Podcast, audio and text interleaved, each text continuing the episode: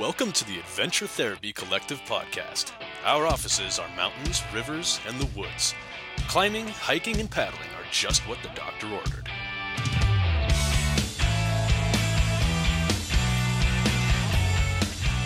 Russell, thank you so much for joining us for the podcast today. We're, we're super excited to have you here and to learn a little bit about your your work in Oregon, your equine work, your polyvagal work, and your long history doing adventure based work in general. So we're just super excited to have you here. I'm I'm psyched to be able to get a chance to talk with you guys. I enjoy it whenever I get a chance. Daniel's local mm. for me here in the Portland metro area, and Will's a little bit further away uh, but grateful any chance to get to talk to you guys.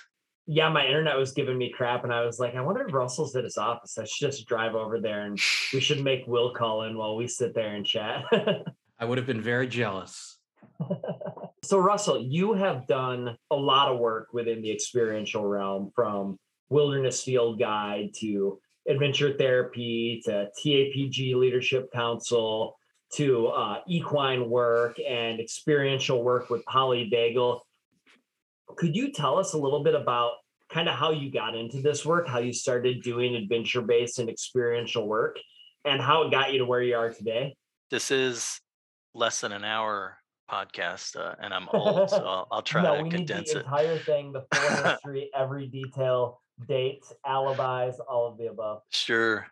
Well, it, it, really, I think it goes back to starting out in scouting back when I was a, a, a young person, going in through earning my Eagle Scout badge. And so doing lots of camping and outdoor stuff and learning experientially that way, moving into working with 4 H youth development in the um, in Kentucky here in the States. And and I a lot of people think about 4-H as being cows, cooking, and country fair, and I was actually more in the realm of leadership development, communication skills, planning, and running things. Ended up being as a freshman in college, the state 4-H council president, and we planned and ran a week-long conference for all sorts of teens from around the state of Kentucky for 800 teens that came in from different parts of Kentucky. The year before I took that on, that conference had had a regular part of a two hour thing that that happened that was basically a track and field meet, which was really fun for the 5% of the participants of the 800 folks from around Kentucky who had athletic skills and ability and boring as hell for the rest of the folks. And I had come across this book called New Games, which some folks may be familiar with from the 70s, the New Games book that had a series of activities in it. And they were all about play hard, play fair, nobody gets hurt. And they tended to be pretty non competitive types of activities. And I said, everybody is bored to death of doing this track and field thing that suits mm. the ringers that come from around the state. But what about everybody else? So I ended up taking that book and training 45 teens and about 20 adults to facilitate two hours of new games activities for the 800 folks. It was really successful experiential learning is a big part of the 4-H program as well. But that was my first taste of I like this facilitation stuff, this training stuff, and I felt pretty good at it. Ended up getting to go to a program called American Youth Foundation, Camp Merrowvista, Camp Miniwanca in Michigan and New Hampshire. And they had national leadership conferences every year that were about 10 days. That was my first exposure to low ropes course work and high ropes course work. And I was like, oh, this is awesome. Instead of having these contrived activities, different from new games that were all about just playing, having fun, but contrived activities like there are 11 of you in a life raft and there's only enough supplies for 10 of you or 8 of you to survive how are you going to decide who gets to stay and these low challenge course activities were all about how do we work to solve a problem together and how do we understand group dynamics in a way that can help us with that. So I was exposed to that immediately, said I want to get trained in this. I want to facilitate it. I did that leadership conference for 10 days or two weeks and then talked myself onto the staff for the following two weeks to be uh, to get to stay there for an extra two weeks and to get to again mostly I wanted to learn more from the guy who was the lead facilitator, who was actually an organizational consultant connected really tightly with the folks at Project Adventure. Karl Rohnke, Cows, Tails, and Cobras had come out um, in the in the mid to late 70s as well. So that led to years of working, different years of working on that staff, um, going into then National Outdoor Leadership School to do instructors course and outdoor educators course because I was like, okay, I want to take this high ropes course stuff, low ropes course stuff, take it to the next level and do it in the field, leading expeditions and stuff like that with students. The reality was I had very little to no personal wilderness experience beyond backpacking. So I was not the typical mountaineer or typical climber who could pull down hard and lead five, even back then five nine. So I was like, okay, what am I really good at? I was really good at working with people and and facilitating. So I ended up getting referred to and worked with a program based in Pennsylvania that did 30 day wilderness trips with adjudicated youth out of all parts of Pennsylvania. And we spent 10 days on the Appalachian Trail in Pennsylvania and then rode in a van, somehow survived um, in a van full of adjudicated folks down to Georgia and North Carolina and would do 10 days on the Chattooga River in North Carolina and then do some climbing around Table Rock Mountain in uh, North Carolina as well. That was where I, I suddenly went from working with having years of experience working with teens who really had all the opportunities and resources who did not have adverse childhood experiences or complex trauma issues to suddenly I was surrounded by folks that were nothing like me. And and I ended up liking it. it mm. was so much harder than what I had done in working with hotshot high school and college students for previous years.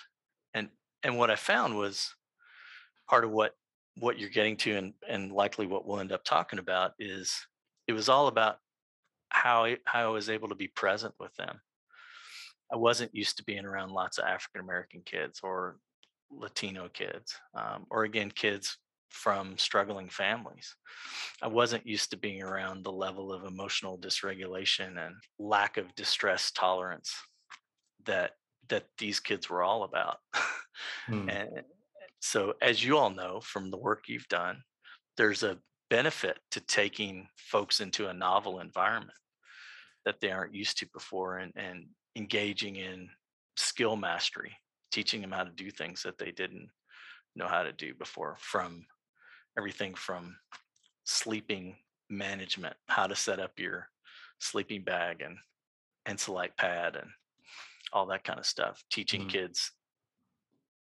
Uh, I remember one kid who had trouble sleeping partially because he hadn't paid attention and and we said well, how did you have your sleep stuff set up? And he climbed in his sleeping bag and showed us, and he went in head first. He had slept the whole night with his head at the feet of the sleeping bag. it was really uncomfortable in hmm. doing that. That That's was not how I'm supposed to be using my sleeping bag. No, and and and so I, from that point on, in that particular program, we are like, you put your feet down here, and your your head goes up yeah. here. Usually before our ice hockey season starts, our team all goes out. We all go camping together, and uh, it was the most remote version of camping we had done.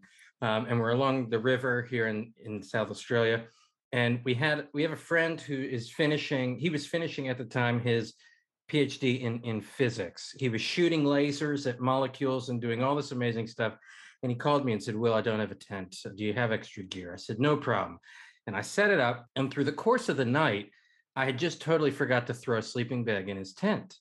And he didn't ask, didn't say anything. He comes out in the morning and he says, I was pretty cold last night. And I went, Oh shit. Sorry, I totally forgot. He had wrapped himself in the rain fly and said, I didn't know sleeping bags were this thin. and, and this guy's like a genius, you know? Yeah. Um, but I wanted, I wrote down a couple of notes. First off, um, before I came to uh, Australia, Daniel, everything Russell just described about a program of like one week of backpacking, one week on the water, maybe a week of climbing at the end where you're maybe in a base camp. write that down for when we start our program when I move back. Don't don't forget that idea because that was a 10 year ago dream of mine. So we need to bring that bring that sort of programming back from the dead instead of the same thing day in day out. Um, the long haul. You brought up sort of your your complex trauma and your being present with people. And I was thinking, you said you kind of you were doing this experiential work starting in the 70s. Is that is that timeline right? Actually, started in the early '80s. Okay. The, my high school experience with with both scouting and then 4-H was in the '70s. And what I'm wondering, and this is this uh, might feel like a gotcha question, which I don't mean it to, and I know you're not scared of those anyway. But it, I, I'm always really curious when you kind of you start working with this different clientele you're going these people don't look like me don't have experiences like me and since really the early 90s i mean the field of mental health and psychotherapy is tragically late to the trauma informed game and i wonder when did you realize this really was about adverse childhood experiences about being more present with people than focusing on the well today's rock climbing day. We have to get everybody to rock climb. That'll be a successful Yeah. day. When the trauma literature sort of tells us that stuff doesn't really matter as much as the the connection before correction mindset. And this was the folks in our program. We weren't therapists. It wasn't considered wilderness therapy. It was Mhm. therapeutic, and we we had very little training. We might have gotten some stuff, uh, been exposed to William Glasser, um, I think, but but that was about it. So it was literally how to survive in quotes. I took the I took the technical training, so to speak, from NOLS. So I was really comfortable, which is a is an issue and a consideration for being present with people is am I comfortable myself? Do I feel safe? Do I feel first of all physically safe? That was an issue that sometimes came up with with new interns that we had come out in the field even back then. But do I know how to stay warm? Do I know how to stay dry? Do I know how to eat properly? Am I okay taking a dump over a hole in the ground and um, doing that for 30 days? Staying Not a problem hydrated. for me. Rather do All that, that- in a public toilet any day of the week. All that's oh, absolutely. The hardest skill to teach, also. Eh, So there were various incidents, but one that uh, a couple that stand out. One of the first courses I did, I was we were hiking up a hill, backpacking up a hill, big wide trail. This African American young woman, 14, had a nine month old kid, not with her, but it had a nine month had a kid who was nine months old. She was walking up the hill in front of us, and she turned around and said, and she was struggling like everybody was because it was early in the course. And she said, Now I know how Jesus felt. Turned back around and kept walking. And I'm not, I don't identify as Christian, but what I was struck by there was she was she was identifying with the struggle and the effort that it took. And she didn't throw her pack down and say, I'm not going to go any further because you're torturing me in the mm-hmm. way that Jesus was tortured. But she just noted that that was going on for her, that this experience was significant to her. Those specific incidents aside, what I figured out very quickly was that I was very different from the folks that I was with, and I could still have fun with them. My favorite music is still reggae, and I could sing reggae tunes and talk about reggae music. And they're like, dude, I know you're a stoner. Uh, you can't you can't like reggae and not smoke a bunch of weed. I was like, no. Mhm. Um, or, uh, man, you guys must be on speeders. There's no way you can. Your packs are like twice as heavy as ours, and you you guys don't seem to get exhausted. And I was like, well, part of that's because you guys move about as fast as snails. So even though even though I'm really out of shape, relatively speaking, I can easily walk at the snail's pace all day long Mm. um, with these with these heavy packs on. So I don't know if that starts that gets toward part of what you're asking.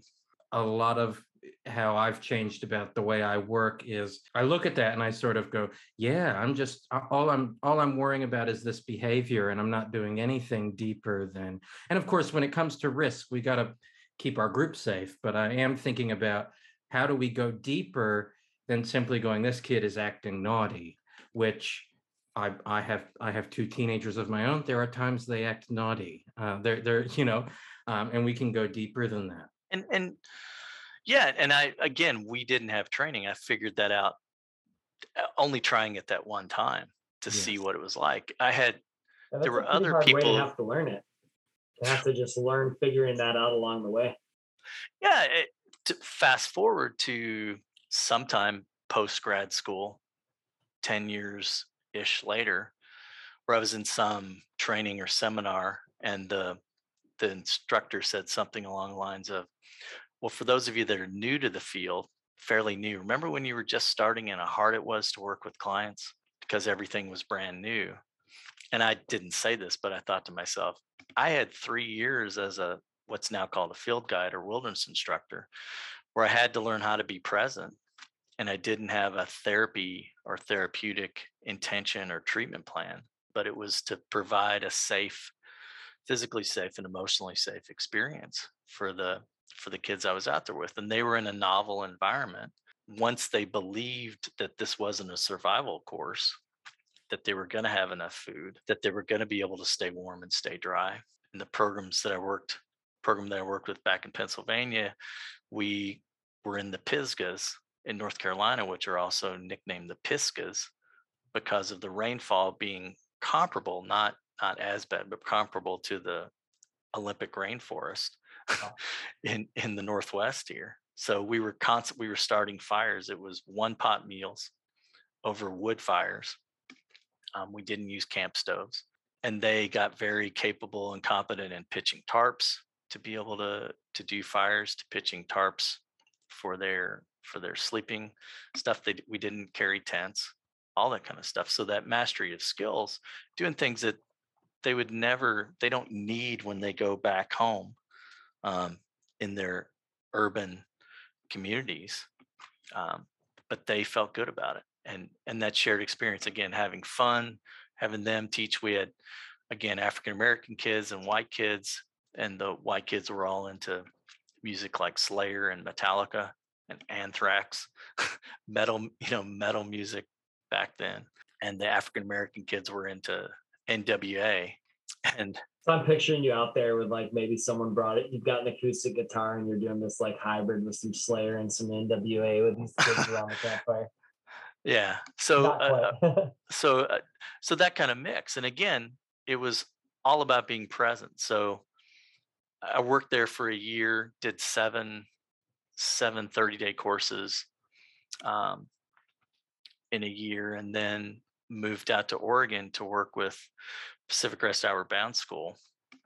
And that was, we had a small program that took kids for 21 days in the Central Cascades and more more explicit top roping kind of stuff and mountaineering that uh, i really felt i came out came out here to oregon and i definitely felt like I didn't have the same skill base as my co-instructors. Again, that was not a therapy program, but we were working with adjudicated kids from the state lockup, MacLaren, um, and the the juvenile lockup in the Portland metro area as well. So again, most of them had very little experience in being outside of the city limits of Portland. Uh, and the but the same sort of things we were able to apply and and that's where I again felt really comfortable compared to uh, most of my co-instructors who were legitimately good at teaching mountaineering and and could lead five nine. Um, we didn't do any lead climbs or anything like that, but I was really comfortable with the facilitation kind of stuff and applying that. So then what led you from that point to say, okay, I've done this, I'm starting to build these skills, but I'm going to take the jump I'm going to go to grad school. I'm going to get my MSW and I'm going to take this and take it that next step further. Because it seems like, I mean, you had that connection piece and you were starting to put that together and realize that that's where your skill was in doing this work. But then, I mean, that's still a huge leap to go from, yeah, I'm doing outward bound work, I'm doing NOLS work to saying, I'm going to be an MSW and I'm going to figure out how to integrate this stuff which is the right degree to choose. You have the best degree. psychology. You chose the right one, Russell. Good, good picking. Yes, us us social workers stand together. Uh, the a couple things. One, uh, I worked with that program in Oregon. Uh, then at my first AEE conference in Santa Fe, New Mexico, I met a, a woman spoke and said, "Hey, I'm starting this this program for educated youth in Hawaii. Um, I'm really excited about it." And I immediately like cornered her in an appropriate way after the after the TAPG meeting and said, "Hey, I'm really interested. How do I how do how do I convince you to hire me to be a part of that program setup?" Um, ended up going over there and and being the program was my, I was sort of the course director, field director. She was the program director. She was an LCSW, uh, Haole, which means white foreigner. Means foreigner in Hawaiian, but um, basically it's the white folks. They don't call local Japanese Haole. Um, and set up, help set up and run a program where we took kids from the state lockup and took them over to the Big Island, and we would travel from sea level to the top of Mauna Loa, which is, I believe, it's the highest mountain in the world if you count it from sea level. From yeah, I was just reading a story about that. the bottom of the sea. But anyway, that was um, I setting up that program. I was a that was the first time I was sort of in a leadership position, and I we had local local Filipino, local Japanese, um, not Filipino, Portuguese um, staff. And in, in training them, one of the major things I said was, and this was after I'd spent two years basically of field work. I said, these kids are going to call you names, they're going to curse you out, um, and it's not personal. Yeah. And I, again, I didn't have the language of polyvagal theory or felt sense of safety or of emotional dysregulation, distress tolerance, the DBT kind of skills stuff. Mm. Didn't know any of that at the time, but I said, what they're doing, they're acting out is not personal. It's because they're scared and they don't know any other way to express their fear than to attack you. Mm. So if you're able to just focus on their behavior, and again, because we were having fun a lot of the time and we were teaching skills a lot of the time, things were not nonstop crisis intervention or putting out fires or that kind of stuff. So we were able to build, they were able to build relationships with the kids. And I said, um, so what they're doing is basically what you'll be going back to and back to and back to is I really like you. Your behavior is not working for you. Mm. Your behavior is not okay, but you're a really good person. I can see that. I had one of the staff come up to me during the first course after like 14 or 15 days, and he was crying. This is an adult. And he was like, he, he said, You can edit this if you need to. He said, You fucker, you were right. He said, This is hard. This is really, really hard. And I get that it's not about me, it's not personal. But these kids have dealt with so much pain. Had a had a kid on one of those courses we gave him a birthday cake to celebrate. I think it was his 14th birthday. In Hawaii at the time, they locked up kids in two buildings at their state juvenile prison based on size, not their offense. Mm. So this little Filipino kid was in the smaller unit. And then we had like a 225 pound Samoan who was actually in for murder, the only kid that I've ever worked with that had that kind of uh, history. Mm. But this little this little Filipino kid, who also, by the way, had a scar, big ass scar on his lower leg from where his leg was broken, compound fracture by one of his parents when he was younger. But we gave this guy a cake and and started singing happy birthday and he was like he whispered to me and one of the other instructors what am i supposed to do i never got a cake before and we were like oh well you blow the candles out Mm. um, so again these kids were coming from a place where and of course those are extreme examples but this instructor who was a talented capable adult together adult was overwhelmed in seeing the level of struggle and, and discomfort these kids had And because he was able to apply the same kind of things without being a therapist, with me as a pseudo therapist, only in that I kind of had figured it out how to be mm-hmm. present, they were able to be more successful and to have less burnout uh, because they weren't fighting against things that they had no control over. They didn't have any control over the kids' adverse childhood experiences or over their trauma. I think it's so, it's, you know, coming to Australia and starting my own program and having being in control of hiring staff is at first I really had a hard time with staff that could regulate themselves and I had no idea how to train somebody for it. So I got people with incredible experience or I'd get someone with just impeccable an impeccable outdoor education resume and it reached day 10 of an expedition which is that's relatively long in the Australian context and I would go I am losing this person and they're tired and they're exhausted and the kids can just sense it and I I can tell. And one of the things that ended up happening and it was sad before covid because I had the best team uh, before a lot of stuff was put on hold here but my core of expedition staff all had incredible hospitality background working in bars working as servers at restaurants and they were just so good at dealing with what on the surface appears to be an angry customer and not ha- shooting it back at them and going let's sort this out and things like that but it, what popped into my head listening to those stories is it does I, I mean all of us are advocates for adventure, experiential, outdoor therapy, whatever words we want to use. And it just reminds me that even though we want this exciting kind of uh, out of the box, out of the counseling room therapy to be recognized as good as anything else, it doesn't mean we want every, we, that everybody should do it.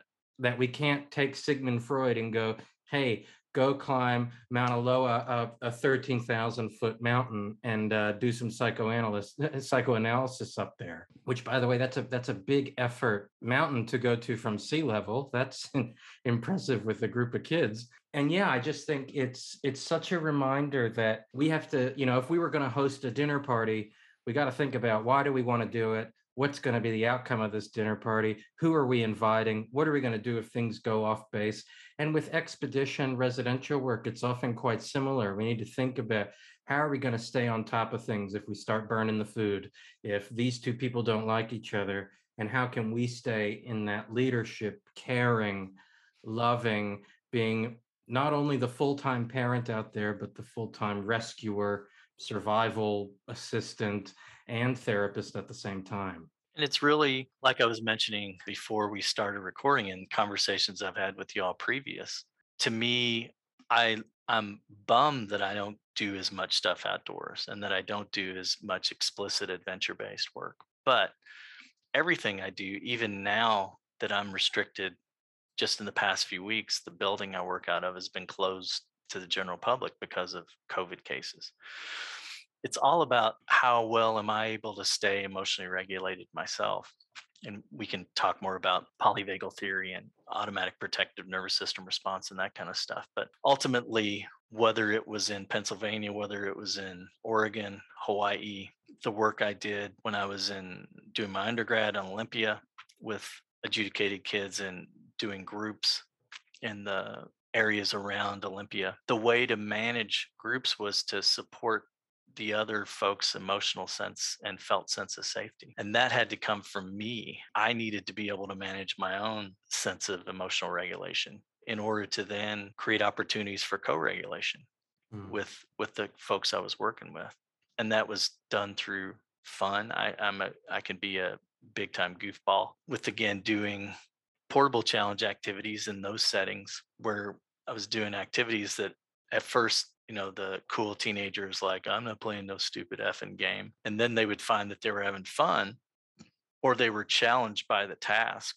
One of the activities that i don't know how much people do anymore but i call it the table traverse where if you have a good solid table you start with everybody on top of the table and the task is to get everybody to traverse the length of the table underneath without hitting the ground. So everybody holding on to them and sort of dragging them without letting him touch the ground underneath. And yeah, it's a strength based thing, but if you've got enough people, it doesn't become as much about strength. So something as silly as that on its face, they would get really excited when they were able to accomplish mm.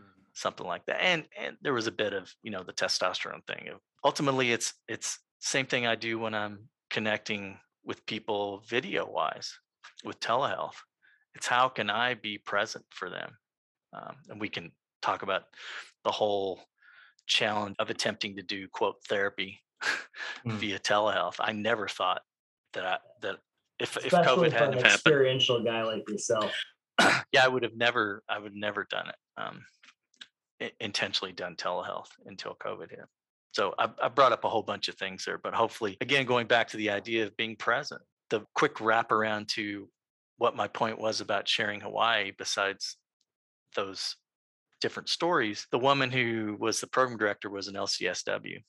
And I was like, okay, this is, it makes sense to me, again, to do a master's in social work where you're focusing on person and the environment, not the person as pathology, not maybe taking one class in psychopathology, how to diagnose and label somebody, but otherwise it was all about a whole range of things about how people exist in the world and how we connect and interact socially. And I was like, from the point I left Hawaii, I was like, I'm going to get my degree and I'm going to get licensed. And then I'm going to figure out how to do experiential based work in an office setting. There are programs in the US now that, that do that.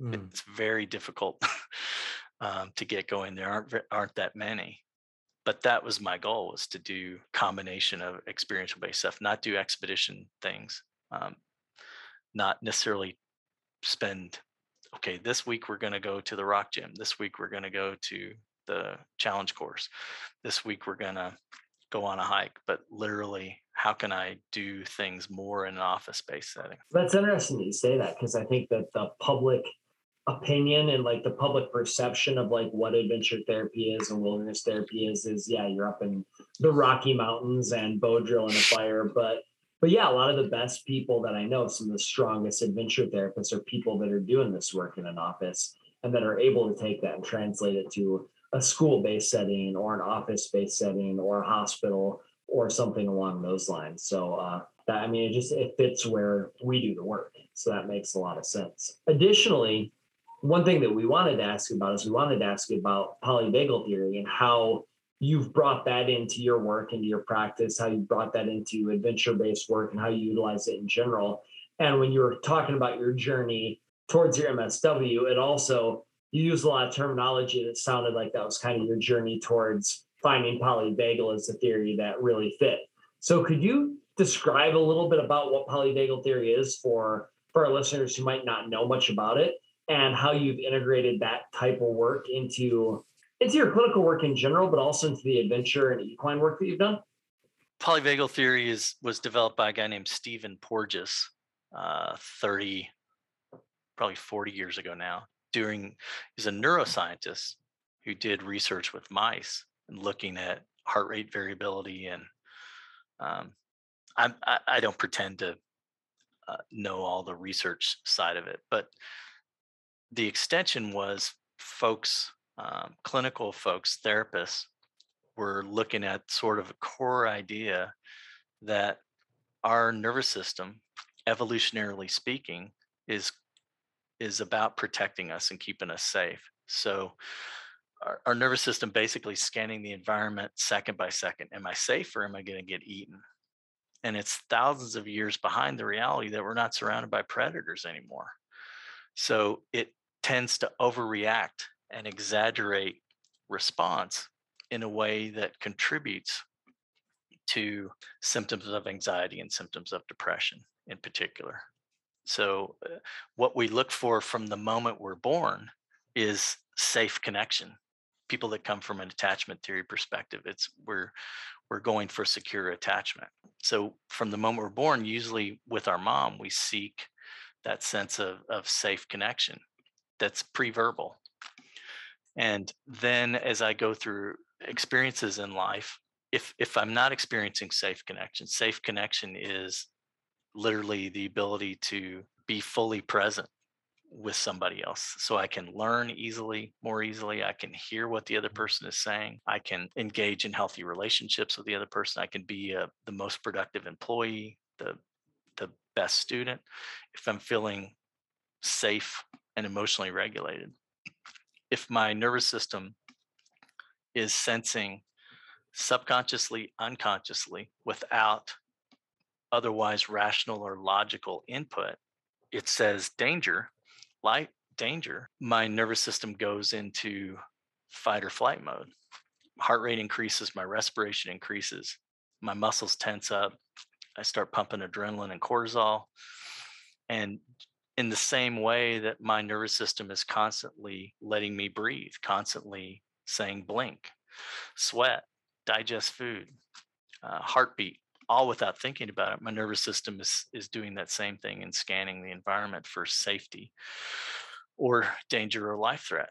So that experience of uh, that anticipation of life threat, uh, excuse me, danger is ultimately future focused. So what might happen, what could happen. That's why my nervous system is getting ready to run away, climb a tree, or fight against the predator. And we experience those that future focus as symptoms of anxiety. So uh, whether it's ADHD, like in my case, um, in terms of struggling with focus, or other types of anxiety, that's really directly related to rather than being present, that future focus.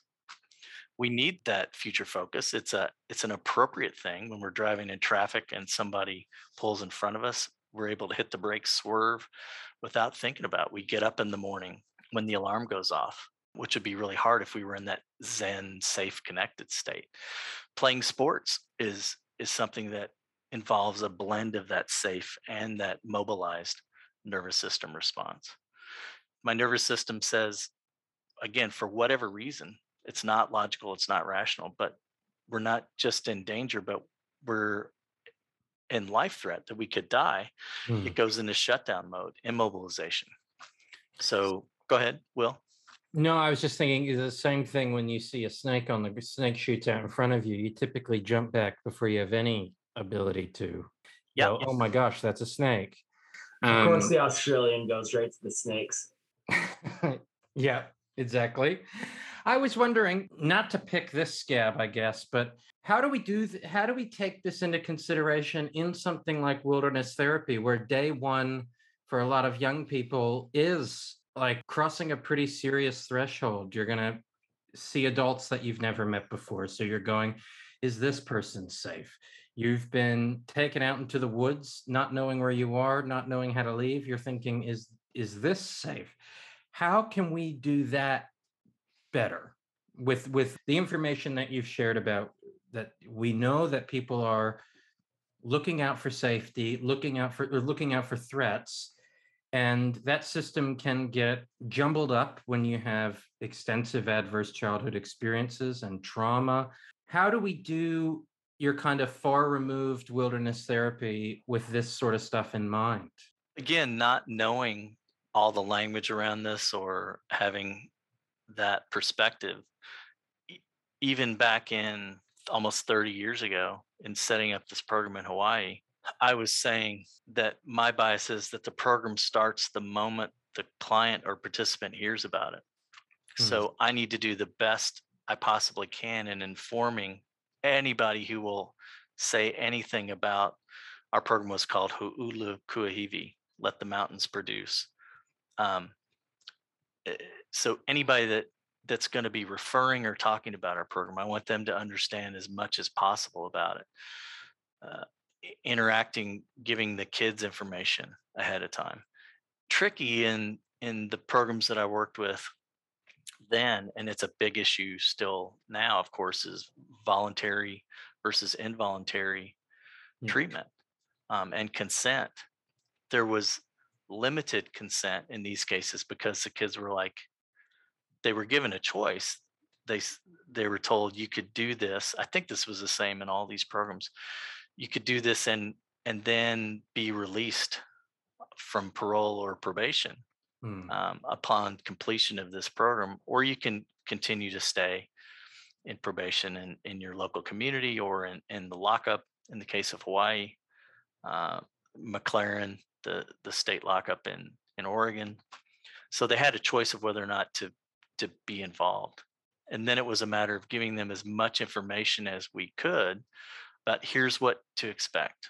Here's if you've never been outside, of course, we can't Mm. You just got to believe us, these people that you've never met before, but giving them as much information as possible, giving everybody that they're going to have interaction with as much information as possible. So that's the starting point. And then the, back then it was doing what folks would call a tr- traditional outward bound model of phases. Mm where you have the orientation phase where they come to a base camp setting and they're you're not traveling you're just teaching sleep systems you're teaching how to if it's set building wood fires you're teaching how to build the wood fires you're teaching um, if it's using camp stoves like we did in oregon and in hawaii how to use those basic meal preparation how to set up your tarps all that kind of stuff and then doing lots of group building kinds of activities yeah. as well as as having been clear on what sort of behavior is acceptable and unacceptable. The truth is we are going to be we aren't going to be around medical care.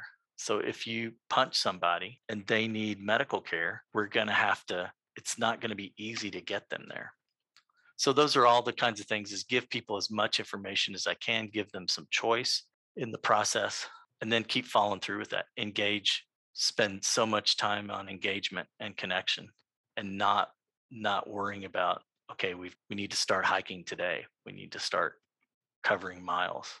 I want to switch gears just before we before we run out of time and i hope uh when i had someone well i have a gears i want to switch to, so you switch your gears and then i'm going to switch my gears i'm switching switch to the same gears i'm switching to tapg okay perfect Okay. I want to switch into Parker Bounds Johnson, so we got to have time for both of those. Okay. One of the things when we look at the the timeline of therapy, and I brought up the question of, you know, everyone now is trauma informed. Nobody was trauma informed in the 70s and 80s. And now it's just part of our everyday language, no different than genetic predisposition was part of everyone's language in the 90s. And so we, you know, these things change with time. And you've been involved with the therapeutic adventure professionals group for for how long, Russell? About 30 years. For about 30 years. So Daniel and I for about 10 not nothing. So I wonder what have you noticed about the evolution of that group or changes that have occurred over those 30 years in that group? Parts of that time I've been less involved. I've gotten more involved recently um, in my work with supporting Parker Bounds Johnson Foundation that provides financial support for families sending kids into wilderness therapy programs in the mm-hmm. US, working with the Involuntary Transport Task Force that just pretty much is wrapped up. Some of the folks published an article, Mike Gass and Christine Norton have an article that was published a couple months ago about that, as well as working supporting research that's that's starting around that. But my sense as a as somebody who's kind of been on the fringes more in the last 10, 15 years than I was before that. My sense is that TAPG, as opposed to the industry, in quotes, and again, my bias as an outsider, I don't work for any wilderness therapy programs um, or anything like that. My bias is that they've kept up and have, have always had TAPG in particular, the folks that I've been familiar with, have had the best interest of participants throughout. Yeah. So you mentioned Parker Bounds for a moment there, and I just feel like that's a it's a cool organization that a lot of people outside of Oregon might not know about. I think some people do in the wilderness therapy world, but but you're doing some cool work there. So I was just wondering if you could tell us a little bit about your work with Parker Bounds Johnson Foundation and what they do and who they are. They're a private foundation that was set up by um, a couple folks whose son got a lot of uh, benefit out of doing wilderness based uh, therapy programs in the past. And you can look up pbjf.org for for more detail about their story and and lots more detail about what they do. But but I'm a board member and my primary role is outreach to clinical folks. Um, and it's really providing financial aid and support. They also, we also provide support for parents whose kids are currently involved in in wilderness or are alumni of wilderness programs. I think Daniel, you might have been involved with some of the Wild Hearts program. That's yeah, I haven't made it to one yet, but it seems like a really cool program. it's do. monthly activities for alums, particularly the students, the the young people, teens and young adults that have mm. been in wilderness programs. Cool. Um, so yeah, they put together like community style activities where people go hiking, climbing, doing other things with kids that have came back from wilderness and to help them connect with one another, right? Yeah. Awesome. Super cool. Thanks for sharing uh, about that. That's excellent stuff. Yeah. I think a lot of our listeners will be excited to hear. So, Russell, we freeze you for 50 years, right? Like Austin Powers. So you're frozen. you're, is it, do, how do you pronounce the word? Cryogenically frozen? Is that the word? Yeah. Okay. So Russell's cryogenically frozen for 50 years. And we, we wake you up uh, like Austin Powers, you do the world's longest pee, and then you're plop back down into the world of adventure, wilderness, experiential therapy, or even just big picture mental behavioral health care in general. What would you notice that would indicate that things have really progressed for our field? You've been a part of it, whether you called it adventure therapy or not, for a long time. What would be your the sign that things have gotten better? Uh, the first thing I was thinking that the challenges are almost greater than the opportunities when you consider things like I think it's called BetterHelp. Um, the the drive over the past year and a half in particular to move toward digital based mm-hmm. mental health services uh, where people are getting their support via text messages and emails. My hope would be that that didn't take over and that we haven't lost contact with each other as part of that pro- process. Mm. My hope would be that we are able to take advantage of the best work that's being done. Uh, part of University of New Hampshire is doing a, a research study. They just got the approval I heard today so they're going to be a, a, research study that has 80, 80 participants total, um, teens, voluntary consent only. 40 of those folks will go to randomized study and you two are the researchers not me so i apologize if i'm misstating the, the language. But um, 40 will go to short-term residential 40 will go to wilderness therapy programs. And the idea will be to to figure out the the pros and the benefits in comparing sort of apples to apples um, with wilderness therapy to other. Mm. They're also involving their training, I think it is 32 folks from a program called Outward Bound Adventures that's based in Southern California, who were actually the first people in the United States to use the term outward bound for their programming. They started in like 1958 and mm. Outward Bound USA started in 62 or 63. So they're a, a program for people of color. They're going to be training and placing 32 folks this summer in wilderness therapy programs around the US. So my hope is that 50 years from now, accessibility will be to whomever mm. wants to take advantage of outdoor and adventure based programming, not just middle class, upper middle class white folks mm. in particular, and that it doesn't become that it gets much, much better in that accessibility and that there's value and support given by insurance companies with the unfortunate control that they have financially um, to make sure that connecting with nature from an eco psychology perspective, from a nature based perspective, from experiential the idea of doing, not just sitting and talking, that those approaches will be valued as much as whatever the flavor of the day is that cognitive behavioral therapy has now in terms of its alleged evidence based practice. Mm. You mean McDonald's of psychotherapy, right? I, I didn't say that for the record. I did. the cognitive behavioral tsunami. That's a great book, by the way, very Australian focused, but it talks about how government policy has led to the takeover of cognitive behavioral therapy. And it really has very little to do with great evidence or anything like that. Hmm. But Russell, thank you so much for your time. It's just, it's always a pleasure to, it's always a pleasure to connect. And in my difficult times, I've appreciated your mentorship in that way of navigating everything that that we all navigate day to day so um, and your and your friendship of course i uh, i really appreciate it yeah and i, I appreciate having another uh, another person that in in the portland metro area here that i can chat with about adventure therapy because there's uh not not a ton of us there's some of us but it's exciting to to be able to have you on the podcast finally and be able to share your perspectives with our listenership and with the world so thank you so much for coming on here and uh, chatting with us today, Russell. It's been excellent.